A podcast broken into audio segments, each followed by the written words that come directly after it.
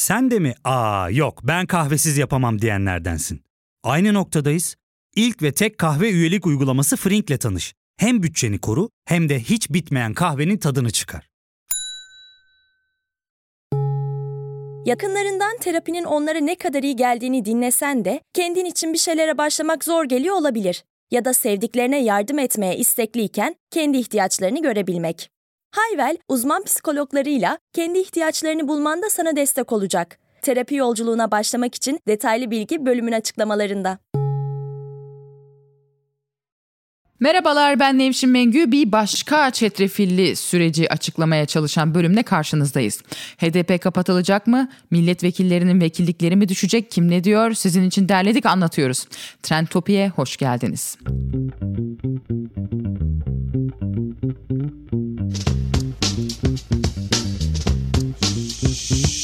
Gara operasyonu sonrasında İçişleri Bakanı Süleyman Soylu'nun mecliste gerçekleştirdiği konuşmada hatırlarsanız Soylu HDP'li bir vekilin Gara'yı ziyaretinden bahsetmişti. Ölümü korkutarak o bölgelere gitti.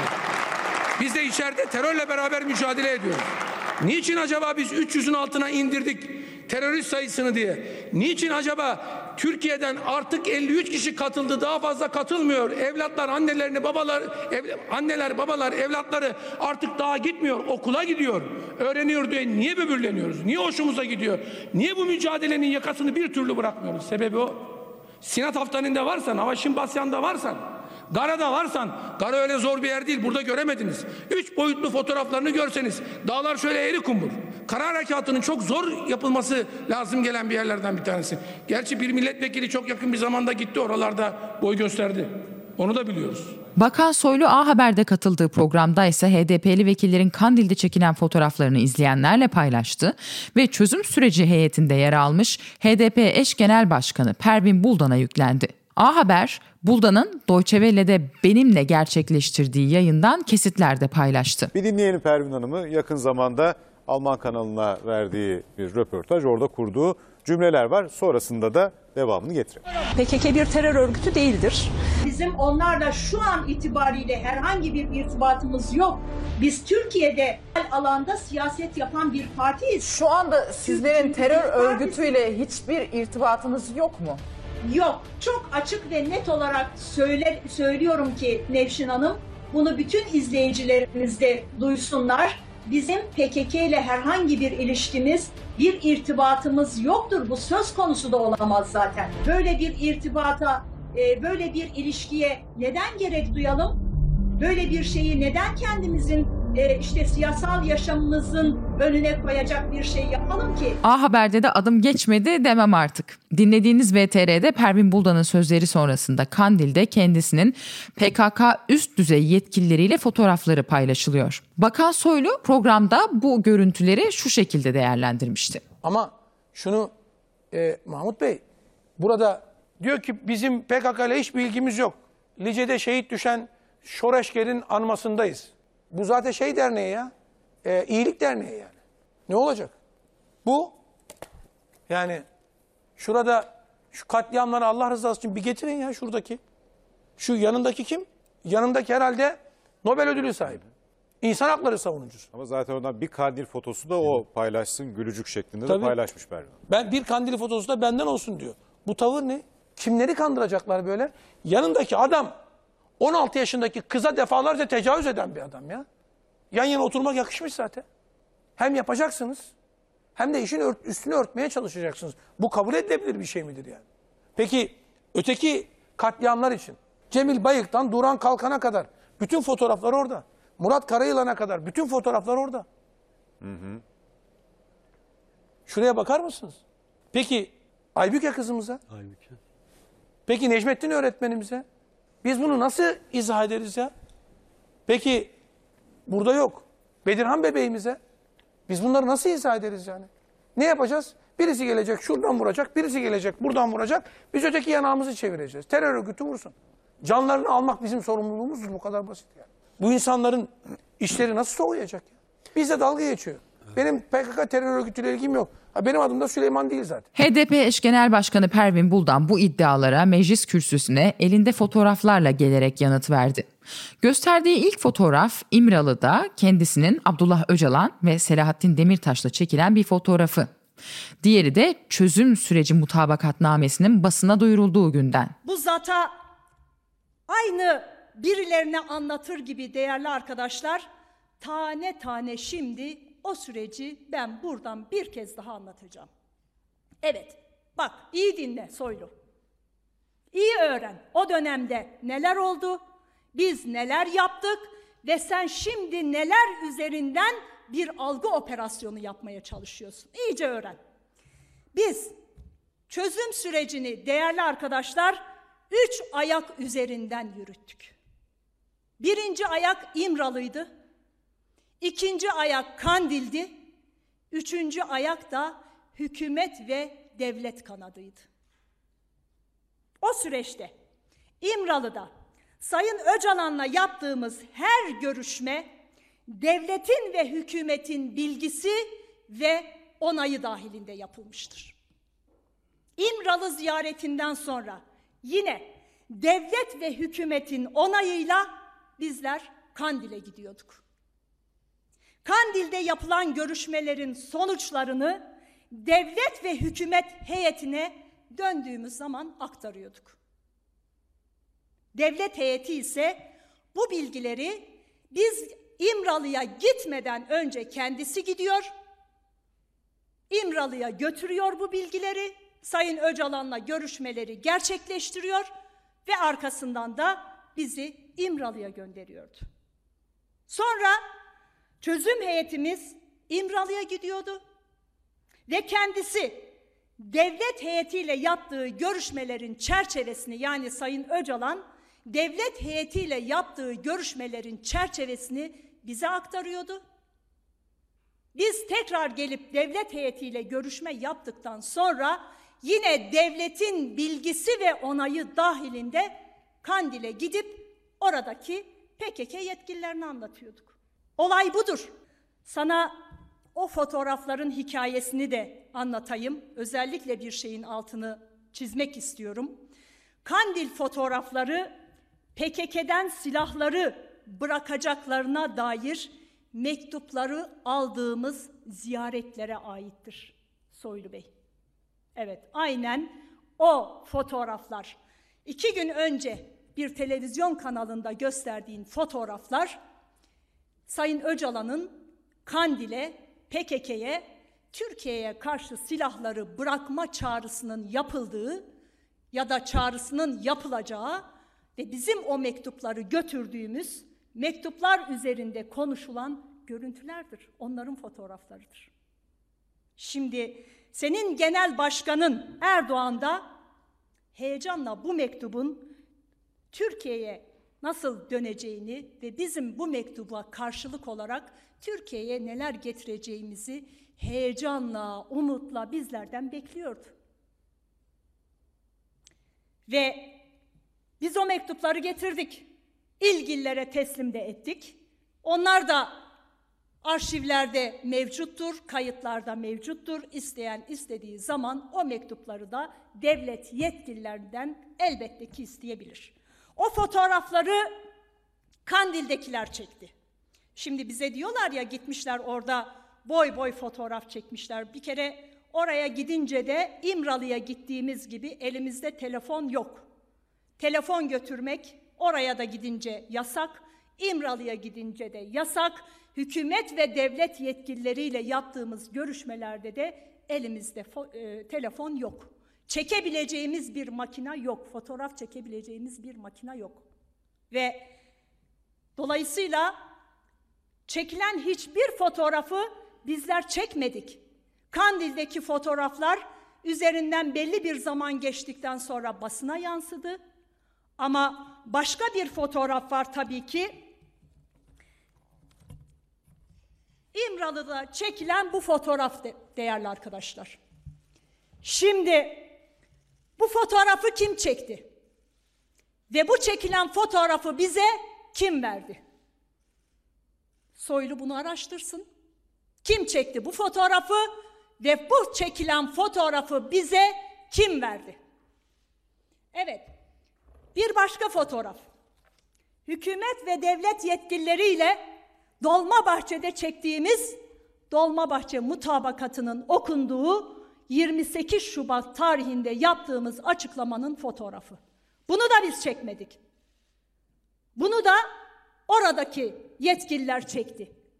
Orada temsilen gelen insanlar çekti. Bunu da biz çekmedik.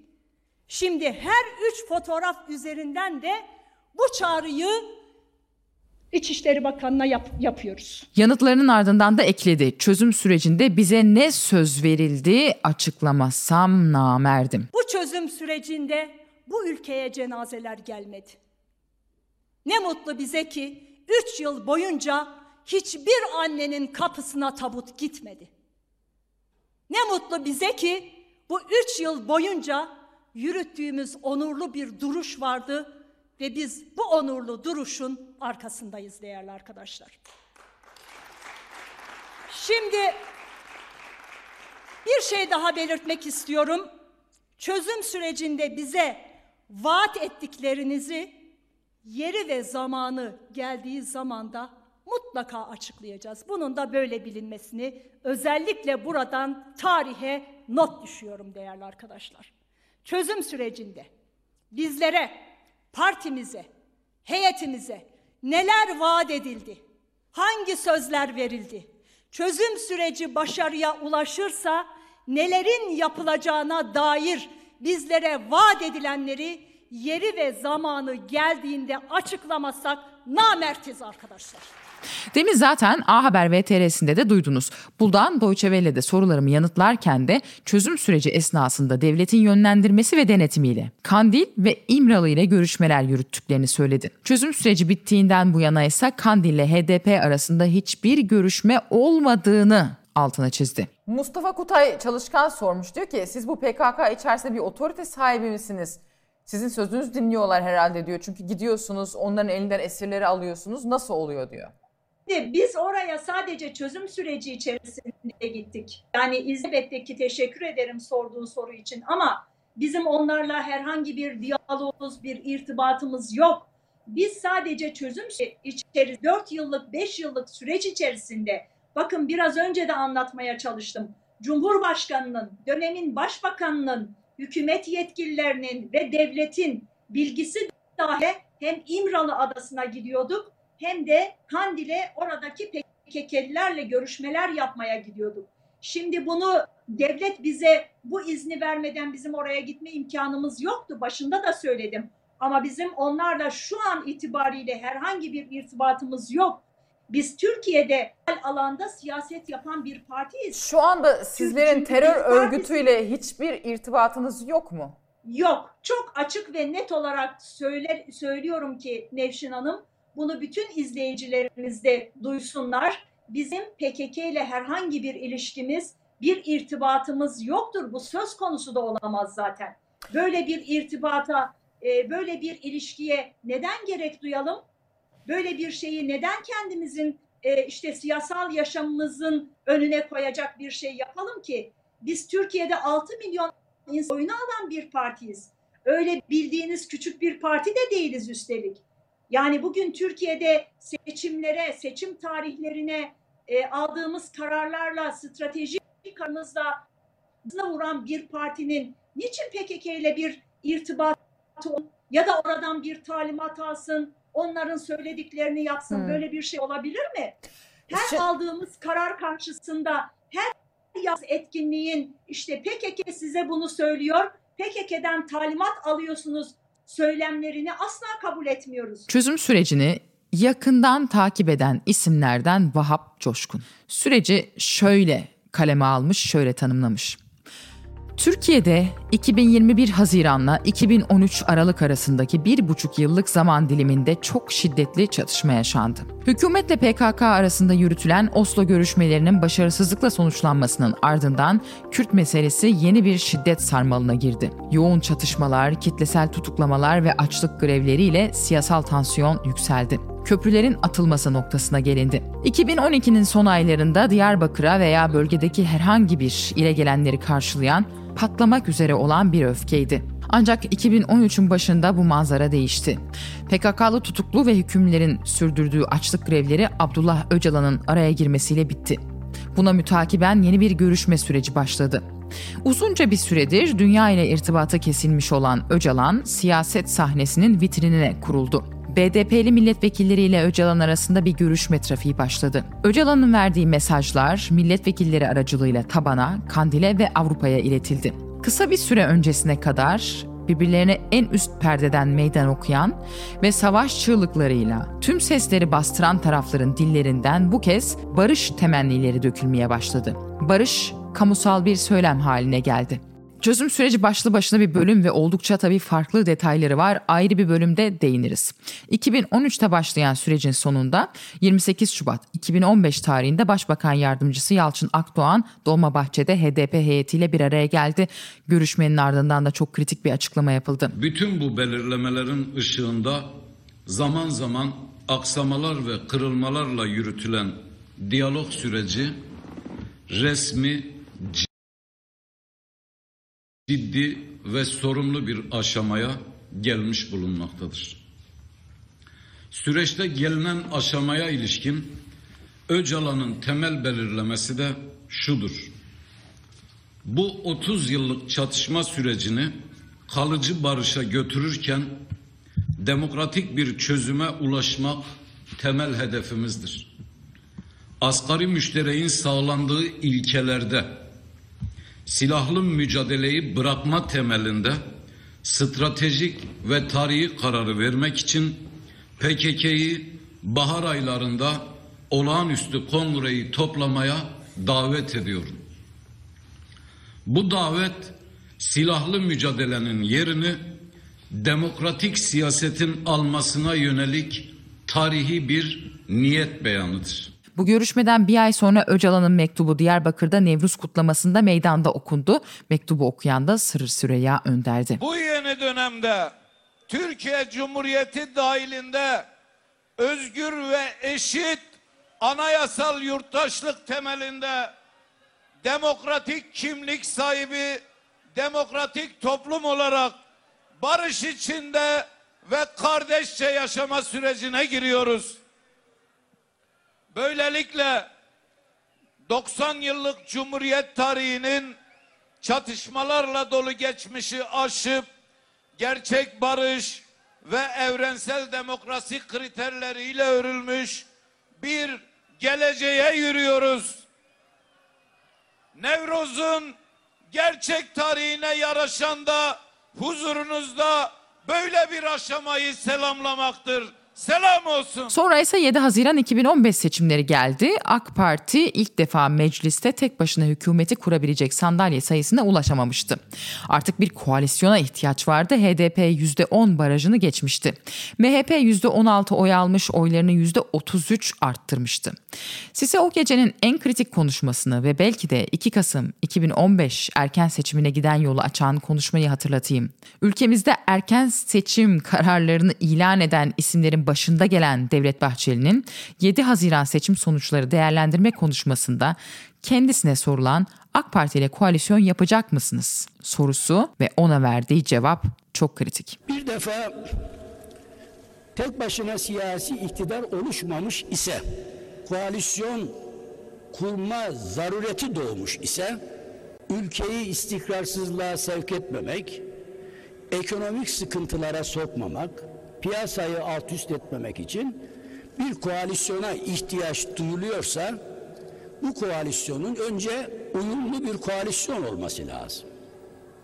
Adalet ve Kalkınma Partisi uyumu çözümde aramıştır ve Oslo görüşmesinden bu yana bir çözüm sürecini sürdürmüştür. Bu çözüm sürecinin bir kanadı şu an yüzde on barajını aşmak suretiyle 79 milletvekiliyle Türkiye Büyük Millet Meclisi'nde bulunmaktadır. Demek ki birinci koalisyon başlangıcından bu yana birliktelikleri devam eden AKP ve HDP arasında olması lazımdır. Bu olmuş mu?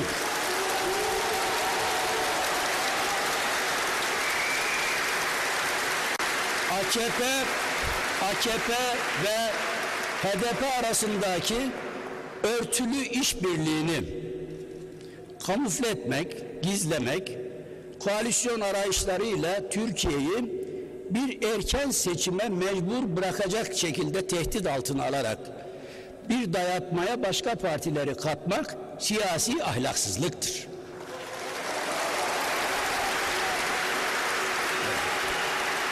İkinci olarak çözüm süreciyle ilgilenen Türkiye'de ileri demokrasiden yana olan daha gelişmiş bir özgürlükler cümlesiyle siyasetini sürdüren partilerin bir ortak koalisyonunu düşündüğünüz takdirde alın size ikinci bir koalisyon model olarak AKP, CHP, HDP'yi bir araya getirebilirsiniz.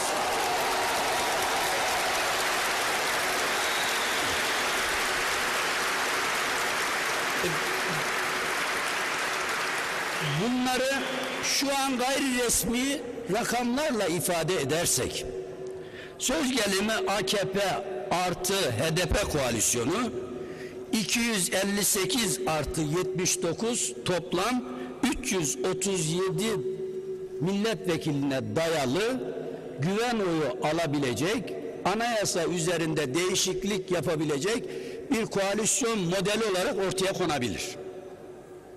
Bunun oransal temsili yüzde 53.9'dur.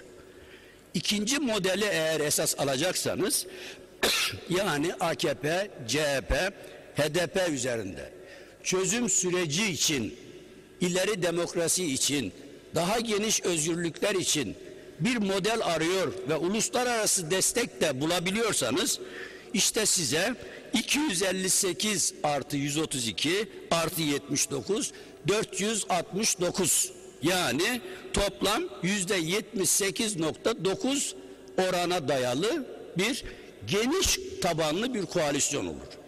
Böyle bir yapılanma içerisinde Milliyetçi Hareket Partisi şerefi ve haysiyetiyle ilçeli ve dürüst politikalarıyla çok güzel ve mecliste denetimi esas alan bir ana muhalefet partisi görevini de üstlenmeye hazırdır.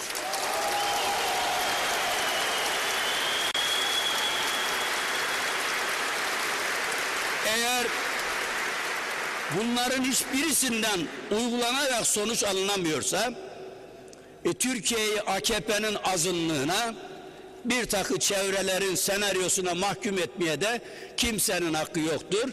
En erken seçim ne zaman olacaksa o zaman da seçim olur. Evet. Hepinize sevgiler ve saygılar sunuyorum. Sağ olun. Sürecin bitmemesi için HDP'nin Cumhurbaşkanı Erdoğan'la yaptığı görüşmeyi Diyarbakır eski belediye başkanı Osman Baydemir Kemal Göktaş'a Kasım 2020'de Kısa Dalga Podcast'te anlattı. Hani der, diyorlar ya Sayın Demirtaş'ın eş genel, dönemin eş genel başkanımızın işte hükümetle hiçbir şekilde koalisyon kurmayacağız Evet. beyanından dolayı Erdoğan'ın e, makas değiştirdiği bir iddiası var. Mesela ben bunun külliyen bir yalan olduğunu tanıklı ta, ta- tanıyım. Nasıl tanırsınız? Bizatihi kendimin de şahitliğinde Sayın Demirtaş eş genel başkanımız, Sayın Yüksekdağ eş genel başkanlarımız ve bir heyetle birlikte e, bu süreci istişare ettik. Ülkenin maruz kalabileceği bariyerleri, maruz kalabileceği tehlikeleri bir şekliyle okumaya çalıştık ve en sonunda Erdoğan'a bir bir temsilci gönderme kararı alındı. Sayın, için- Sayın Celal Doğan HDP adına Erdoğan'la görüşme gerçekleştirdi. Haziran sonu Temmuz Bunu başı. hatırlıyorum. Celal Doğan'ın e, saraya gidişi o çok Evet. tartışılmıştı. Evet. Peki birlikte karar verdiğiniz heyet resmi bir e, ünvanı var mı? Yani parti meclisi mi, MYK mı nedir? Nasıl bir heyet buna karar verdi? Me- çoğunluğu Merkez Yürütme Kurulu üyesi arkadaşlarımız. Ve aynı zamanda milletvekili arkadaşlarımız. Aynı zamanda grup başkan vekili arkadaşlarımız. Peki ne, ne mesaj götürdü Celal Bey? Açıkçası eğer ki eğer ki milletin çıkan bu iradesine saygı gösterilmez ise ülkenin çok büyük bir karanlık zemine doğru kayacağından duyulan endişe ifade edildi. Ve denildi ki, bir, ne olursa olsun çözüm süreci çatışmasızlık zemini devam etsin. Biz HDP olarak çatışmasızlık sürecinin devamı kaydıyla her türlü desteği sunmaya hazırız. Koalisyon dilerseniz, olmak daha iyi dilerseniz CHP ile koalisyon kurun. Biz herhangi bir talebimiz olmaksızın kürsü, sandalye veya herhangi bir bürokraside herhangi bir talebimiz olmaksızın yeter ki çözüm sürecinden, çatışmasızlık zemininde vazgeçmeyin. İki, şayet CHP ile uzlaşamazsanız, çatışmasızlık zemini de kalmak kaydıyla azınlık hükümeti kurun. Biz sizin azınlık hükümetinizi destekleyelim. Ve yine herhangi bir şey ta- talebimiz yok. Üç, eğer siz hazırsanız ve bu iki yöntemi de yapamıyorsanız, koalisyon kurmak istiyorsanız bizimle, herhangi bir bakanlık pazarlığı yapmaksızın çatışmasızlık zemini korunsun ve yeni bir anayasa inşa edilsin. Bu iki temel taleple sizinle koalisyon kurmaya da hazırız. Ne yanıt Bu geldi? üç talep saraya iletildi. Hı hı. Sayın Erdoğan'a iletildi. Almış olduğumuz yanıt bugünkü Türkiye'ydi. Bize göndermiş olduğu yanıt bugünkü Türkiye. Yani ne dedi? Çözüm sürecini bitiriyorum, ee, konuşmayacağım öyle mi? Göreceksiniz, siz göreceksiniz. Ve ülke gördü bunu. Baydemir sonrasında 7 Haziran 2015 seçimleri sürecinin neden bittiğini anlattı. Cumhuriyet tarihinin en büyük siyasi gelişmesidir müzakere dönemi. Cumhuriyet tarihinde ilk defa bir insani zeminde Kürt sorunu diyalog yöntemiyle çözülmesinin kapısı aralandı. Ve bu zaman dilimi içerisinde aslında HDP doğdu. Ve aslında HDP'yi HDP yapan ve aslında HDP'yi o, o hani Kürtler, Aleviler, ötekiler parlamentoda yer edinmesinler, yer almasınlar diye inşa edilen barajı aştıran da sosyal zemin itibariyle çatışmasızlık zemininin ta kendisiydi. Ama çatışmasızlık zemini, yani o müzakere dediğimiz ölümlerin olmadığı, askerin yaşamını yitirmediği, polisin yaşamını yitirmediği, gerillanın yaşamını yitirmediği, annelerin gözyaşı dökmediği o ortam bir şeyi daha sağladı. Türkiye'nin batı yakasındaki ortalama bir yurttaş, ya biz ne oluyoruz 70 yıl boyunca bunlar bize bize yalan söylemişler. Kürtler bizim kardeşimiz, Aleviler bizim kardeşimiz. Biz pekala birlikte yaşayabiliriz. İnancı doğmaya başladı. Bu birileri için bir tehlike çanıydı.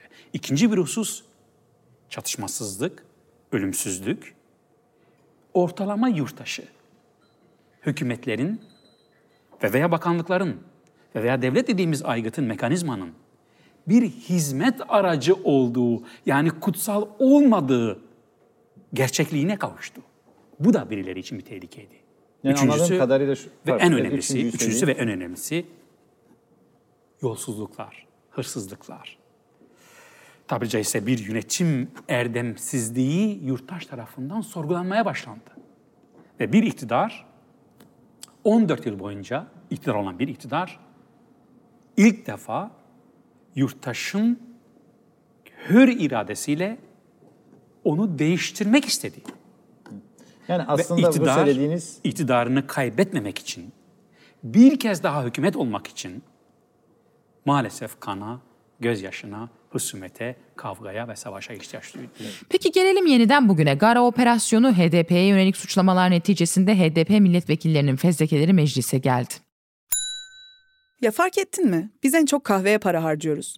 Yok abi, bundan sonra günde bir. Aa, sen Frink kullanmıyor musun? Nasıl yani? Yani kahvenden kısmına gerek yok.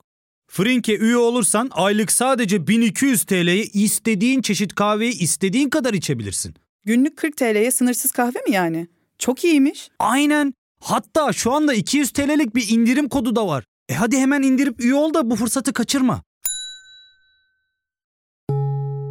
Terapiye başlamak, içinden çıkamadığın döngüleri kırmak, bazı yanlış bulduğun kararlarını değiştirmek ve kendinle beraber daha huzurlu bir yaşam inşa etmek için atabileceğin en değerli adımlardan biri.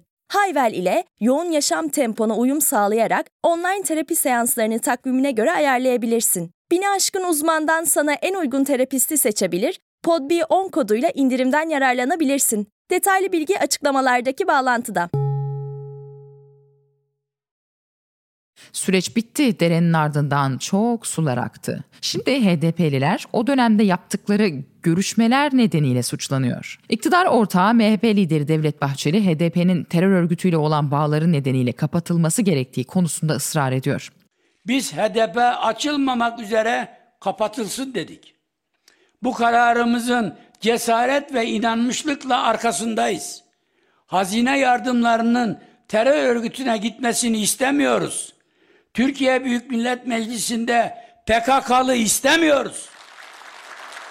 Teröristleri kucaklayıp Türkiye Büyük Millet Meclisi'ne gelen bölücülere tahammül edemiyoruz. Kulislerde konuşulansa HDP'nin kapatılmasından ziyade HDP'lilerle ilgili düzenlenen fezlekelerin meclise getirilmesi ve milletvekilliklerinin düşürülmesi yönünde. Türkiye Büyük Millet Meclisi'nde HDP'nin 56 milletvekili var. Hakkında fezleke düzenlenmeyen HDP'li milletvekili ise hiç yok. Yani tüm HDP'li vekillerin vekilliği düşebilir. Süreç aşağı yukarı şöyle işliyor. Vekiller hakkında fezleke düzenleniyor ve yargılanmaları için tabii önce dokunulmazlıklarının kalkması gerekiyor. Vekillerin dokunulmazlığının kalkması için mecliste 3'te 2 oranda vekilin bu yönde oy vermesi gerekiyor. İyi Partili Yavuz Ağralioğlu HDP'li vekillerin fezlekeleri meclise gelirse evet diyeceklerini CNN Türk'te katıldığı programda söyledi. Yavuz Bey sizin partinin tavrı ne olur bu şeyde dokunulmazlık konusunda? Biz genel olarak e, Türkiye'deki siyasal zeminin terörün gölgesinden kurtulması gerektiğini savunuyoruz. Dünyanın her yerinde böyle. Sadece Türkiye'de değil. Ama bu işlere nezaret etmesi gereken şeyin siyasi kızgınlık değil, hukuk olması gerektiğine inanıyoruz. Siyasetin parmak gösterince, şıklatınca yahut siyaset gücünü hukukun üstünde de e, işte dava açılsın, dokunulmazlıklar kaldırılsın, mahkemeye verilsin gibi buyurgan bir dile çevirince bunun hem ekonomik hem siyasi hem de ülke görünümüne e, halel getirdiğine inanıyoruz. Bir de devletin milletin aleyhine propaganda yapmak isteyenlere malzeme verildiğini düşünüyoruz. Dolayısıyla burada hassasiyetle partimizin iki şeyin e, fark edilmesinin çalış, çalıştığı bir dönemin içindeyiz. Birincisi şu, memleketin bir arada yaşama iradesini gölgeleyen hiç kimseye müsamaha gösterilmesin. Ama bu süreci siyasetten önce hukuk yönetsin. Hukuk şöyle bir duygu versin. Çünkü siyaset bazen popülizm yapar. Bazen oyu, bazen reyi, bazen kazanma duygusunu yönetemeyebilir. Ama hukuk kimin ne kadar oyu var, kimin ne kadar oyu yok. Efendim bazen biz de diyoruz ya 6 milyon oyları var falan mesela. Hukuk 6 milyon oya da bakmaz, 60 milyon oya da bakmaz. Hukuk bir şeyin suç olup olmadığına bakar. İhlal edildiği andan itibaren arkasında önünde ne var? 6 milyon oy mu var, güç mü var, para mı var, uluslararası kulis mi var? Hiç ilgilenmez. Derler ki efendim biz bunu adet edinmemiz lazım. Türkiye'de siyasi zeminin uzunca zamandır bu konforu kaybettiğini düşünüyoruz biz. Yani Türkiye'de şöyle bir alışkanlık edinebilirsek biz Türk siyaseti şunu başarabilirse rahatlayacağız. Seçmeni de seçmeni de denet, denetleyici olarak sisteme çekecek bu. Yani efendim kural ihlal edildi mi bu memleket hukuk ülkesidir. Burada kural ihlal edildi mi kanunlar devreye girer. Mahkemeler devreye girer ve cezasını verir. İşlenen suçun kabahatin. Şimdi bu şöyle bir şeye sebep olur. Birincisi partiler arasındaki siyasi taassubun derin yarılmalara sebep olmasını engeller. İkincisi seçmenlerine parti yöneticilerini denetleme imkanı verir. Derler ki lüzumsuzluk edip, münasebetsizlik edip bizim emeklerimizi berbat etmeyin. Kurallara uyun kardeşim. Şimdi bu alanı şöyle kaybediyoruz biz.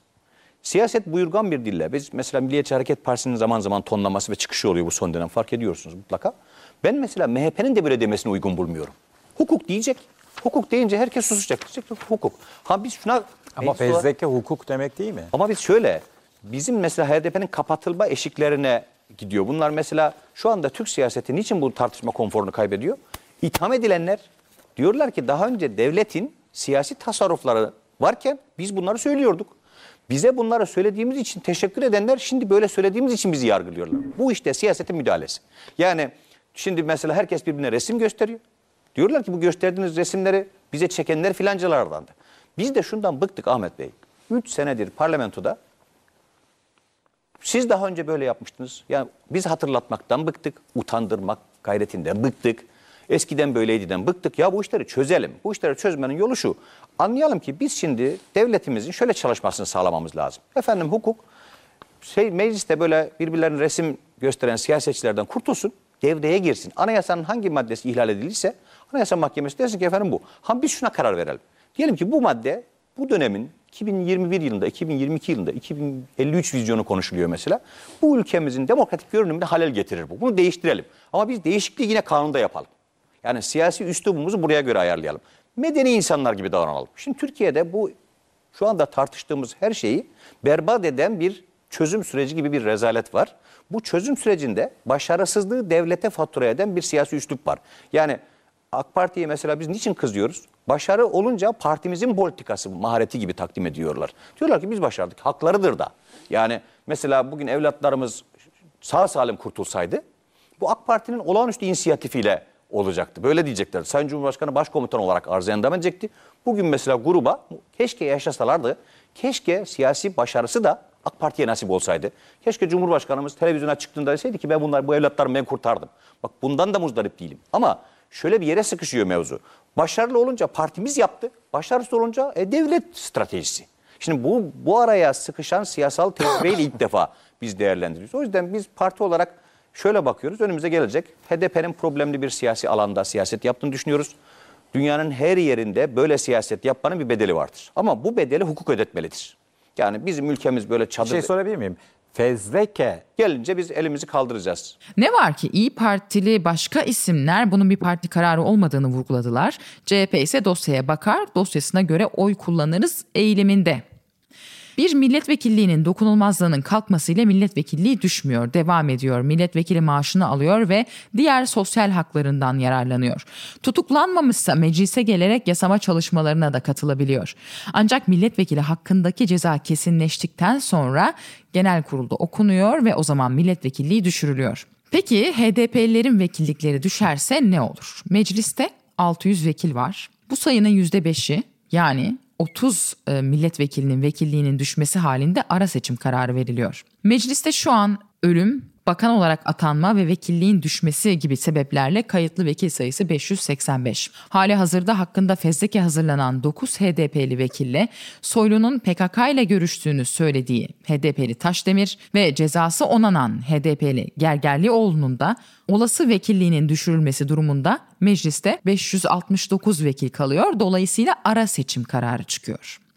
Ara seçim kimin işine yarar sorusunun yanıtı ise çetrefilli. Şu anda anayasayı değiştirmek isteyen AK Parti ve MHP kendi anayasa değişikliği taslaklarını meclisten geçirip referanduma götürecek yeterli milletvekili sayısına sahip değil. Bunun için meclisin üçte ikisine ihtiyaçları var yani bu 20 milletvekili daha demek. Bir ara seçim durumunda AK Parti düşen HDP'li milletvekillerinin yerine kendi vekillerini seçtirebilir mi? Kamuoyuna açıklanan anketler pek öyle demiyor. O zaman bir ara seçim iktidar için fazla riskli olabilir. Tahmin edilen şu, HDP'li vekillerin dokunulmazlığı kaldırılacak, yargılama başlayacak ama yargılama aşaması nasılsa kısa sürmeyecek. En iyi niyetlerle bir yılı aşacak. Seçim yasasının 7. maddesine göre genel seçimlere bir yıl kala ara seçim yapılamaz. 2023'te genel seçim yapılacağına göre 2022'de ara seçim yapmak mümkün olmayacak. Durum bu. HDP milletvekili Garo Paylan yaşananları Medyaskop açık oturum programında değerlendirdi. Ve hatırlarsınız 2013 yılında partiyi kurduk. 2015'e kadar Türkiye'de müthiş bir rüzgar estirdi. Romantik bir rüzgar estirdi. Çok kimlikli, çok kültürlü rengimizi herkes gördü.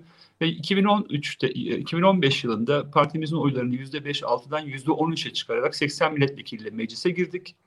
Ama bu müesses nizamın aktörleri tarafından müthiş bir rahatsızlık olarak görüldü. Neden öyle görüldü? Çünkü %13 oyun ötesinde %65, %70 şöyle diyordu. HDP doğru yolda diyordu. Doğru şeyler söylüyor diyordu. Ve gün olur HDP'ye oy da verebilirim diyordu. Bu önemli anlamda ön yargıları kırmıştı. Ama bu ön yargılar yerle bir edilmeliydi. Bunun için de e, çözüm sürecine son verildi. E, HDP'liler kriminalize edilmeye başlandı HDP şiddetle, terörle efendim iltisaklı gösterilmeye çalışıldı ve yaklaşık 5 yıldır, 6 yıldır ana akım medya bize kapalı. 6 yıldır HDP'ye küfrediyorlar. 6 yıldır HDP'ye saldırıyorlar. Eş genel başkanlarımız, milletvekillerimiz, belediye başkanlarımız dahil binlerce partilimiz tutuklanmış durumda. Her gün onlarca, yüzlerce gözaltı yapıyorlar.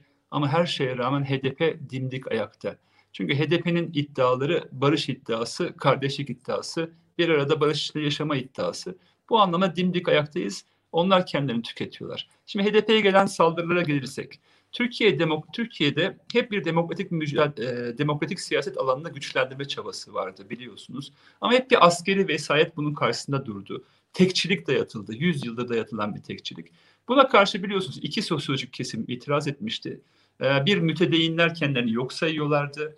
E, buna karşı e, biliyorsunuz başörtüsü mücadelesiyle gelen bir e, geniş bir kesimin mücadelesi. Kürt halkı da kendisini ötekileştirilmiş görüyordu. Azınlıklar, öteki kimlikler ötekileştirilmiş görüyordu.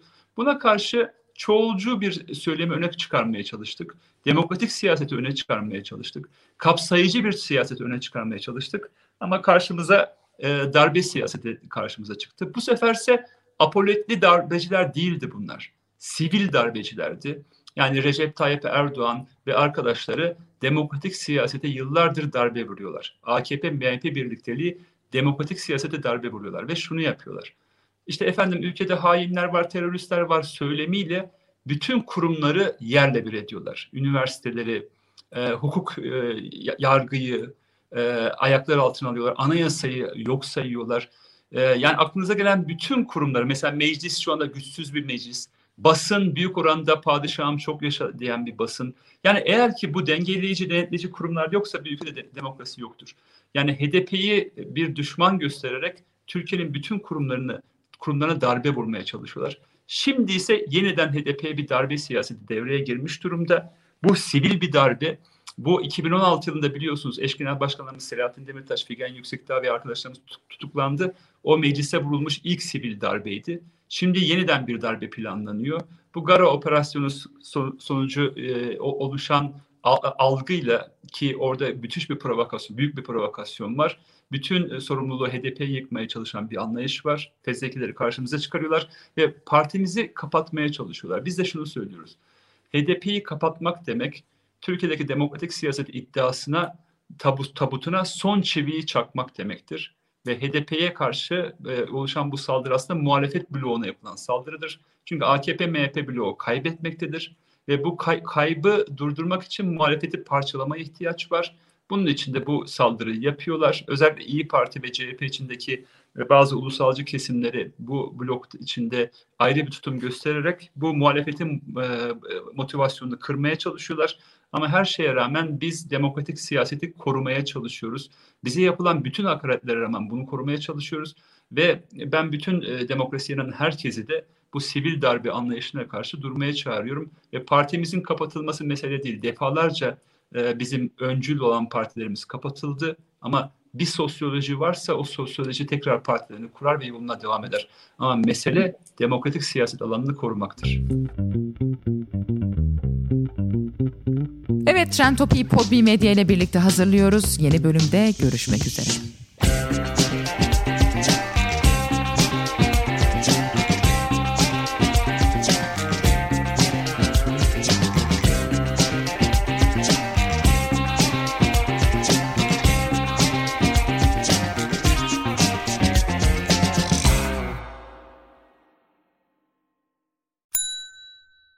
Ve tek kahve üyelik uygulaması Frink, 46 ildeki 500'den fazla noktada seni bekliyor. Açıklamadaki kodu girerek sana özel 200 TL'lik indirimden faydalanmayı unutma. Hadi sen de Frink üyeliğini başlat, kahven hiç bitmesin. Hem bugününe hem yarınına katacaklarıyla terapi yolculuğuna ve daha iyi hissetmeye bugün Hayvel ile başla. Açıklamadaki linkten Hayvel'i indir, ücretsiz tanışma görüşmelerinin ardından bütçene uygun seans paketini seç ve terapi yolculuğuna başla.